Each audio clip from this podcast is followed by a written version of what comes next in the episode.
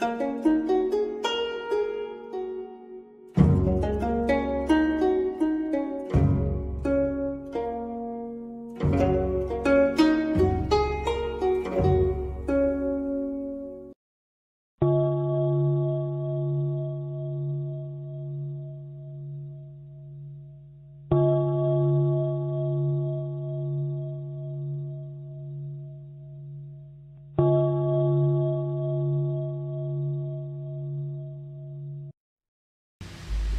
3 Tuyệt đối đừng làm gì Và cứ xem hơi thở êm dịu, Đẹp đẽ và phi thời gian xảy ra như thế nào Phần 1 và 2 mô tả bốn giai đoạn đầu của sự hành thiền, đó là một, Chú tâm vững bền vào thời khắc hiện tại 2.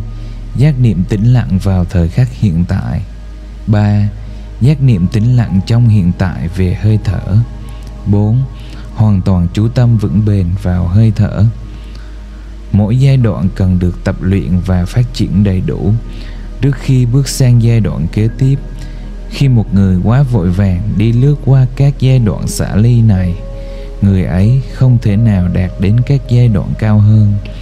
Cũng tựa như xây cất ngôi nhà lầu cao với một nền móng không đủ vững chắc.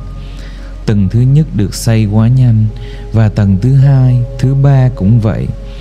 Đến khi xây thêm tầng thứ tư, cả kiến trúc bắt đầu thấy lung lay.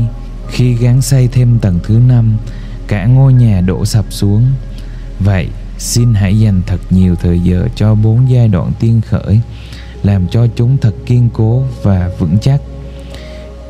Trước khi bước sang giai đoạn thứ năm, bạn phải có đủ khả năng để duy trì giai đoạn thứ tư, hoàn toàn chú tâm vững bền vào hơi thở theo dõi mỗi lúc của hơi thở, không gián đoạn lần nào, trong hai hay ba trăm hơi thở luôn một loạt, một cách thật thoải mái. Tôi không nói là phải đếm hơi thở trong giai đoạn này, nhưng tôi chỉ đưa ra một ước tính về khoảng thời gian mà thiền sinh cần an trụ trong giai đoạn thứ tư. Trước khi tiến xa hơn, trong việc hành thiền, kiên nhẫn bao giờ cũng là phương cách nhanh nhất.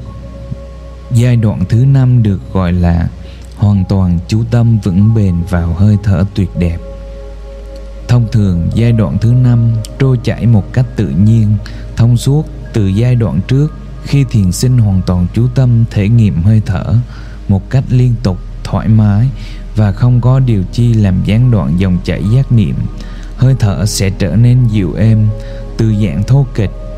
Tầm thường, hơi thở biến thành êm dịu, an hòa và tuyệt đẹp. Tâm nhận ra ngay hơi thở tuyệt đẹp đó và thích thú với nó. Tâm thể nghiệm được một sự hài lòng sâu sắc. Tâm hoan hỷ, chỉ ở đấy để quan sát hơi thở tuyệt đẹp này. Tâm không cần phải bị thúc giục hay ép buộc. Nó tự ý an trụ nơi hơi thở tuyệt đẹp. Bạn chẳng cần làm gì cả. Nếu bạn cố thử làm chút gì vào trong giai đoạn này bạn sẽ khuấy rối toàn bộ tiến trình. Sự đẹp đẽ sẽ bị mất ngay. Cũng tựa như trong trò chơi, con rắn và cái thang. Bạn lọt vào ô vuông đầu rắn, thì bạn phải trở ngược lại nhiều ô vuông ở phía sau. Tác nhân, người làm, người tạo tác, cần phải biến mất từ giai đoạn hành thiền này trở về sau. Chỉ còn tri nhân, người nhận biết, đang quan sát một cách thụ động có một xảo thuật tốt để giúp ta đạt đến giai đoạn này là phá vỡ sự im lặng nội tại. Chỉ một lần thôi, bằng cách nhẹ nhàng tự nhủ, hãy êm dịu, chỉ thế thôi. Ở giai đoạn này của sự hành thiền, tâm thường rất nhạy cảm. Đến nỗi chỉ cần nhắc nhở nhẹ nhàng như thế cũng đủ khiến cho tâm tuân theo chỉ thị một cách ngoan ngoãn. Hơi thở dịu lại và hơi thở tuyệt đẹp liền khởi lên khi bạn đang thụ động quan sát hơi thở tuyệt đẹp trong thời khắc này. Sự nhận biết về hơi thở vào, hơi thở ra, hoặc hơi thở ở đoạn đầu, đoạn giữa, hay đoạn cuối, kể như đã được cho phép biến mất. Những gì đang được hay biết chỉ là sự thể nghiệm về hơi thở tuyệt đẹp đang diễn ra đây. Tâm không còn chú ý đến việc hơi thở đang ở trong giai đoạn nào của chu trình hô hấp hoặc đang xảy ra tại nơi nào trong cơ thể. Ngay đây, ta đang đơn giản hóa đề mục của sự hành thiền tức là sự thể nghiệm về hơi thở trong hiện tại. Lột bỏ hết tất cả các chi tiết không cần thiết, vượt qua tính nhị nguyên của vào và ra, và chỉ giác niệm về hơi thở tuyệt đẹp đang xảy ra êm dịu và liên tục, hầu như chẳng thay đổi chút nào tuyệt đối đừng làm gì cả, mà chỉ ngắm nhìn hơi thở êm dịu, đẹp đẽ và phi thời gian xảy ra như thế nào. Hãy xem bạn có thể để cho nó được êm dịu đến mức nào. Hãy để thì giờ ra mà thưởng thức vị ngọt của hơi thở tuyệt đẹp, càng êm dịu, ngọt ngào hơn bao giờ hết. Giờ đây hơi thở sẽ biến mất, chẳng phải khi bạn muốn nó phải như thế mà khi nó đã có đủ mức êm dịu và chỉ lưu lại sự đẹp đẽ thôi, một thí dụ trong văn chương anh có thể giúp ta hiểu rõ thêm trong quyển Alice in the Wonderland, Alice ở xứ sở diệu kỳ của Lewis Carroll, Cô Alice và Hồng Hậu nhìn thấy một ảo ảnh giống hình chú mèo Chester đang mỉm cười hiện lên trên nền trời. Khi họ quan sát thì trước hết đuôi mèo biến mất, kế đó đến các móng nhọn, rồi tiếp theo là các phần còn lại của bốn chân. Chẳng mấy chốc, thân hình mèo cũng hoàn toàn mất dạng. Chỉ sót lại đầu mèo thôi mà vẫn nở nụ cười rồi thì cả cái đầu cũng mờ hẳn từ đôi tai cho đến chòm râu vĩnh ngược vào trong và sau cùng cả đầu chú mèo cũng tiêu tan hết ngoài trừ nụ cười vẫn còn lưu lại trên nền trời. Đó là một nụ cười chẳng thấy có đôi môi để nở thành nụ. Tuy vậy, vẫn là một nụ cười còn trông thấy được. Đây là một sự tương đồng rất chính xác với tiến trình xả ly xảy ra ở vào giai đoạn này của sự hành thiền. Chú mèo với nụ cười trên gương mặt tượng trưng cho hơi thở tuyệt đẹp. Chú mèo biến mất tượng trưng cho hơi thở mất dạng nụ cười phi thể chất mà vẫn còn thấy được trên nền trời tượng trưng cho đối tượng tâm thuần tịnh vẻ đẹp có thể thấy rõ ràng trong tâm đối tượng tâm thức thuần tịnh đó được gọi là một định tướng nimitta chữ Bali Nimitta có nghĩa là một dấu hiệu. Ở đây là một dấu hiệu trong tâm. Đây là một đối tượng có thật trong tâm, Sitta. Và khi xuất hiện lần đầu, nó rất lạ lùng. Từ trước, ta chưa hề có kinh nghiệm về một đối tượng nào như vậy. Tuy nhiên, hoạt động của tâm mà ta gọi là sự tri giác hay tưởng uẩn đã tìm tòi trong ngân hàng ký ức của kinh nghiệm sống một chút gì tương tự để cống hiến một sự mô tả cho tâm đối với nhiều thiền sinh cái vẻ đẹp phi thể chất đó cái niềm vui tinh thần đó được cảm nhận như một ánh sáng huy hoàng. Nó thật sự chẳng phải là ánh sáng. Đôi mắt được nhắm kín và nhãn thức cũng đã đóng lại từ lâu rồi. Đó chính là tâm thức lần đầu tiên được thoát khỏi cảnh giới của năm giác quan. Đó cũng tựa như vầng trăng tròn, tượng trưng cho cái tâm rạng chiếu, vừa ló ra khỏi một đám mây, tượng trưng cho cảnh giới của năm giác quan đó chính là tâm tỏ rạng, không phải là ánh sáng. Nhưng với đa số chúng ta thì nó hiện ra như một ánh sáng. Nó được cảm nhận như ánh sáng, bởi vì sự mô tả chưa hoàn hảo này là sự mô tả khá nhất mà tri giác có thể cung hiến được. Đối với các thiền sinh khác, để mô tả sự xuất hiện đầu tiên của tâm thức, tri giác thường chọn dạng các cảm giác thể chất ví dụ như một sự an tịnh, thâm trầm hay là sự xúc thân đê mê, ecstasy. Lại nữa, thân thức.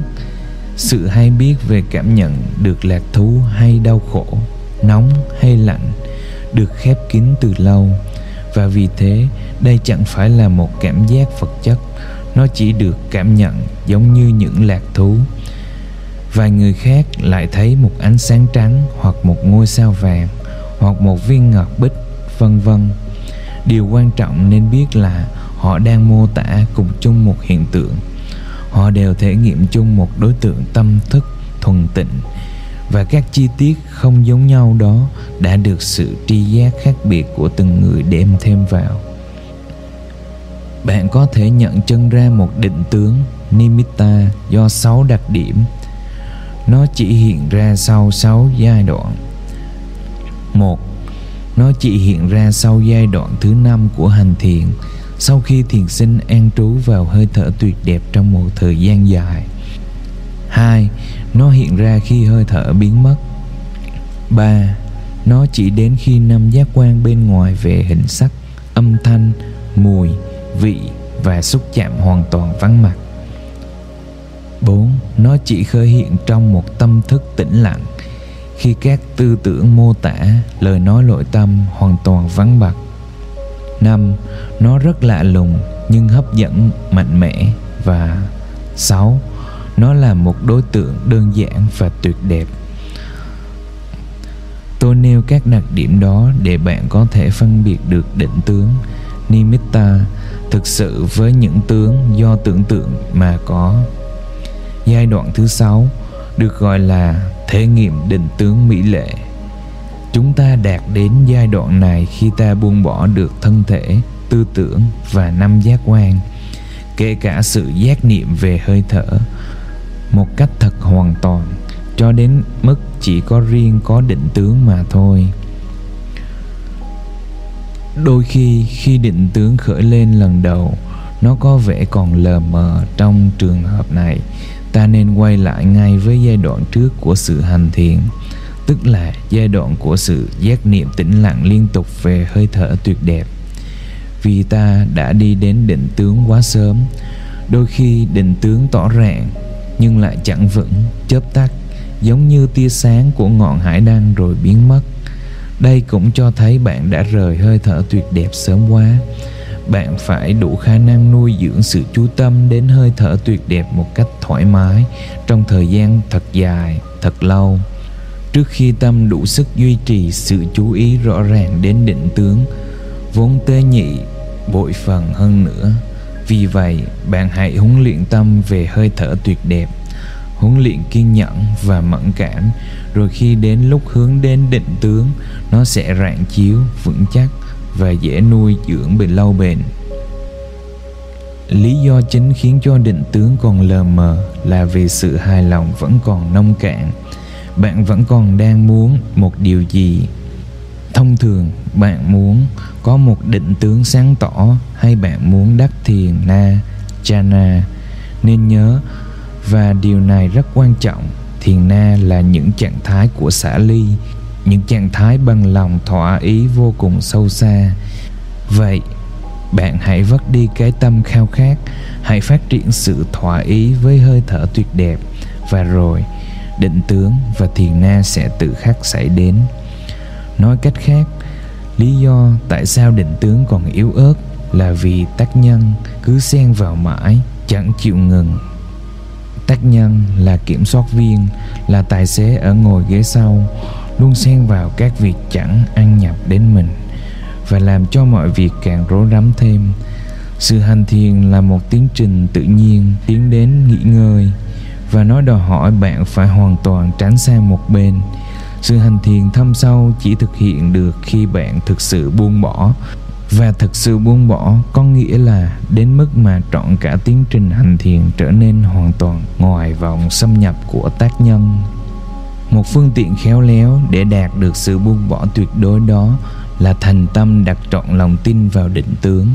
Bạn hãy làm giai đoạn sự tĩnh lặng lại trong một lát và bằng một cách thật hết sức dịu dàng.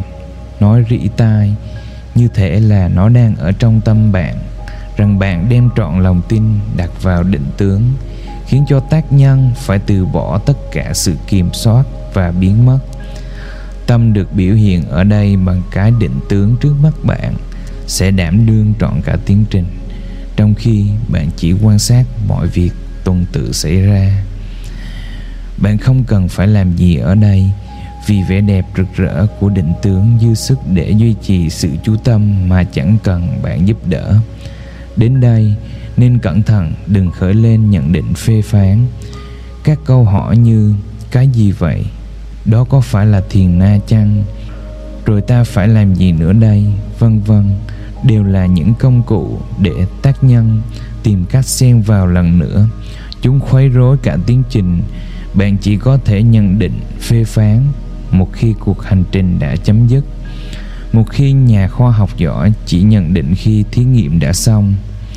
Với các dữ kiện đã nắm vững, vậy thì giờ đây bạn đừng nhận định, cũng đừng cố giải thích. Bạn không cần phải chú ý đến đường nét của định tướng, nó tròn hay bầu dục. Đường viền của nó rõ hay mờ. Những điều đó chẳng cần thiết chi mà chỉ đem lại nhiều sự bất đồng hỗn tạp, nhiều nhị nguyên đối đãi nội tại với ngoại tại và nhiều sự phiền nhiễu khác hãy để cho tâm hướng về nơi mà nó muốn. Thông thường là hướng về trung tâm điểm của định tướng.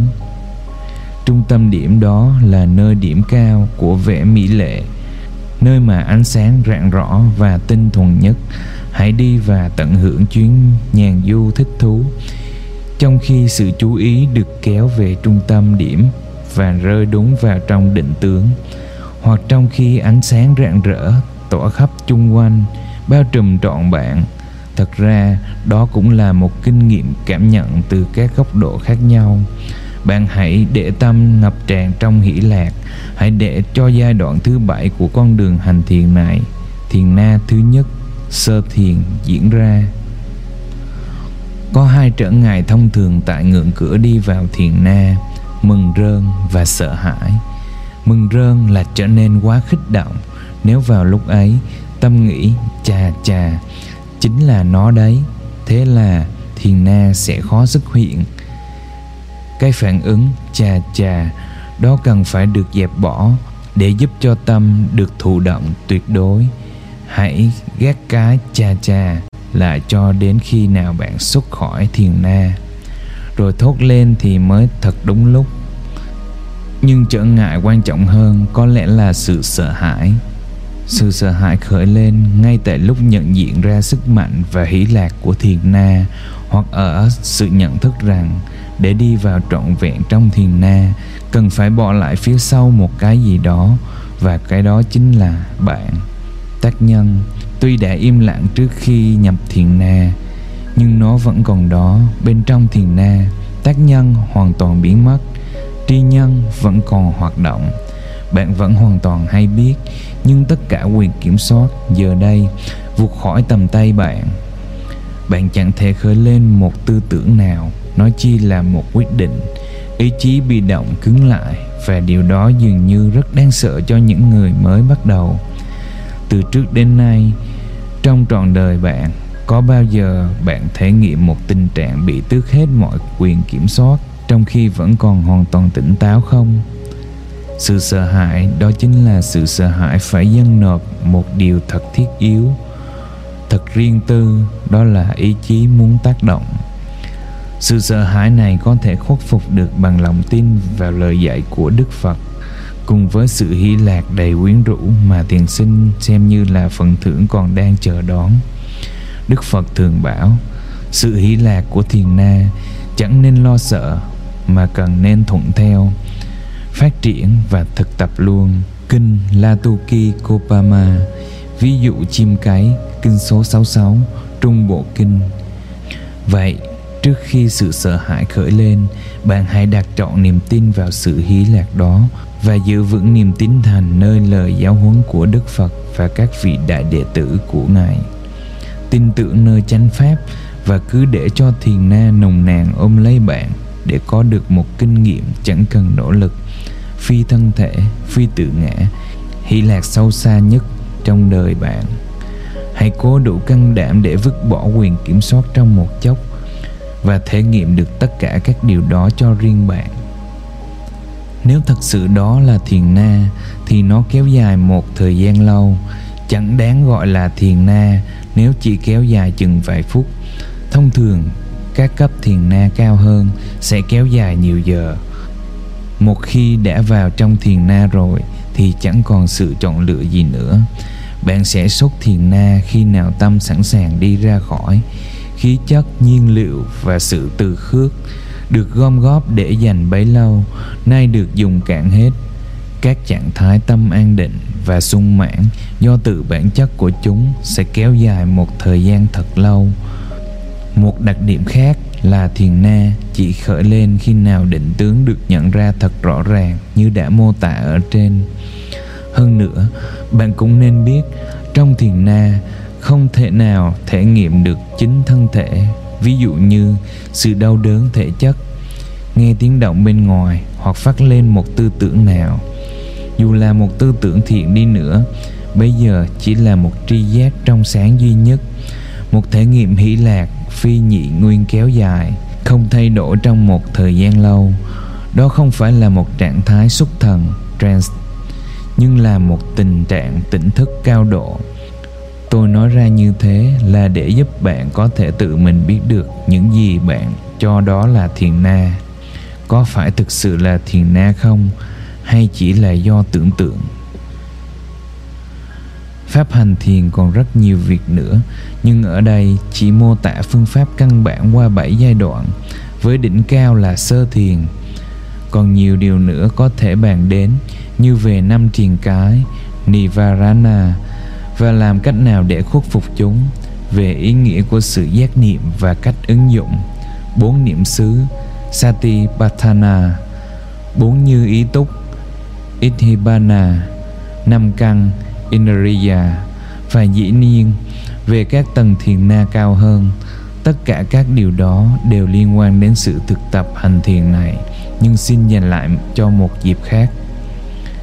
Với những ai hiểu lầm rằng đây chỉ là Samatha thiền chỉ, không liên hệ chi đến Vipassana thiền quán, xin hãy biết cho rằng đây không phải là samatha hay là vipassana gì cả pháp hành này được gọi là bhavana pháp tu thiền phương pháp được đức phật chỉ dạy và được thực hành trong truyền thống sơn lâm Forest Traditional ở miền đông bắc Thái Lan mà thầy tôi, Ngài Achancha là một thành viên. Ngài Achancha thường dạy, chỉ và quán không thể nào tách rời ra được và cũng không thể nào phát triển cặp đôi đó mà bỏ qua chánh kiến chánh tư duy chánh nghiệp và các chi kế tiếp của bát chánh đạo. Thật vậy, để có thể tiến bộ trong bảy giai đoạn trên, thiền sinh cần phải thấu hiểu và thực hành giáo pháp của đức phật và giữ giới hạnh thật thanh tịnh. Sự minh triết rất cần cho mỗi giai đoạn, và đó là sự minh triết về buông bỏ, xả ly. Thiền sinh tiến triển càng xa trên bảy giai đoạn đó, thì trí tuệ minh triết càng thâm viễn. Và nếu bạn đã đạt tới thiền na thì thiền na sẽ làm thay đổi toàn thể sự hiểu biết của bạn cũng tựa hồ như minh triết múa quanh thiền na và thiền na cũng múa quanh minh triết đây là con đường đi đến niết bàn bởi vì đức phật có nói người nào sống hỷ lạc trong thiền na có thể sẽ có bốn kết quả dự lưu, nhất lai, bất lai và A-la-hán. Kinh Thanh Tịnh basadika Sutta Kinh số 29 Trường Bộ Kinh. Đối chiếu thuật ngữ Anh Việt Achan Asale Thầy, Sư. Attention, Chú tâm, Chú ý. Bhavana, Tu thiền, Luyện tâm. Beautiful breath, Hơi thở mỹ lệ, Hơi thở tuyệt đẹp. Deep meditation Mức thiền thâm sâu. Experience Kinh nghiệm, thể nghiệm. First chana Thiền na thứ nhất Sơ thiền. Full sustained attention on the breath. Hoàn toàn chú tâm vững bền vào hơi thở. Insight Minh triết. Interview phỏng vấn trình pháp. Chana thiền na. Meditation hành thiền, meditation retreat, khóa thiền ẩn cư, thiền tích cực, nimitta định tướng, perception tri giác present moment awareness, giác niệm về thời khắc hiện tại, samatha thiền chỉ, thiền an chỉ, silent awareness of the present moment giác niệm tĩnh lặng về thời khắc hiện tại. Stillness, an trụ, an định, bất động. Sustain attention on the breath. Chú tâm vững bền vào hơi thở. The door, tác nhân, người tạo tác. The knower, tri nhân, người nhận biết. Vipassana, thiền quán, thiền minh sát.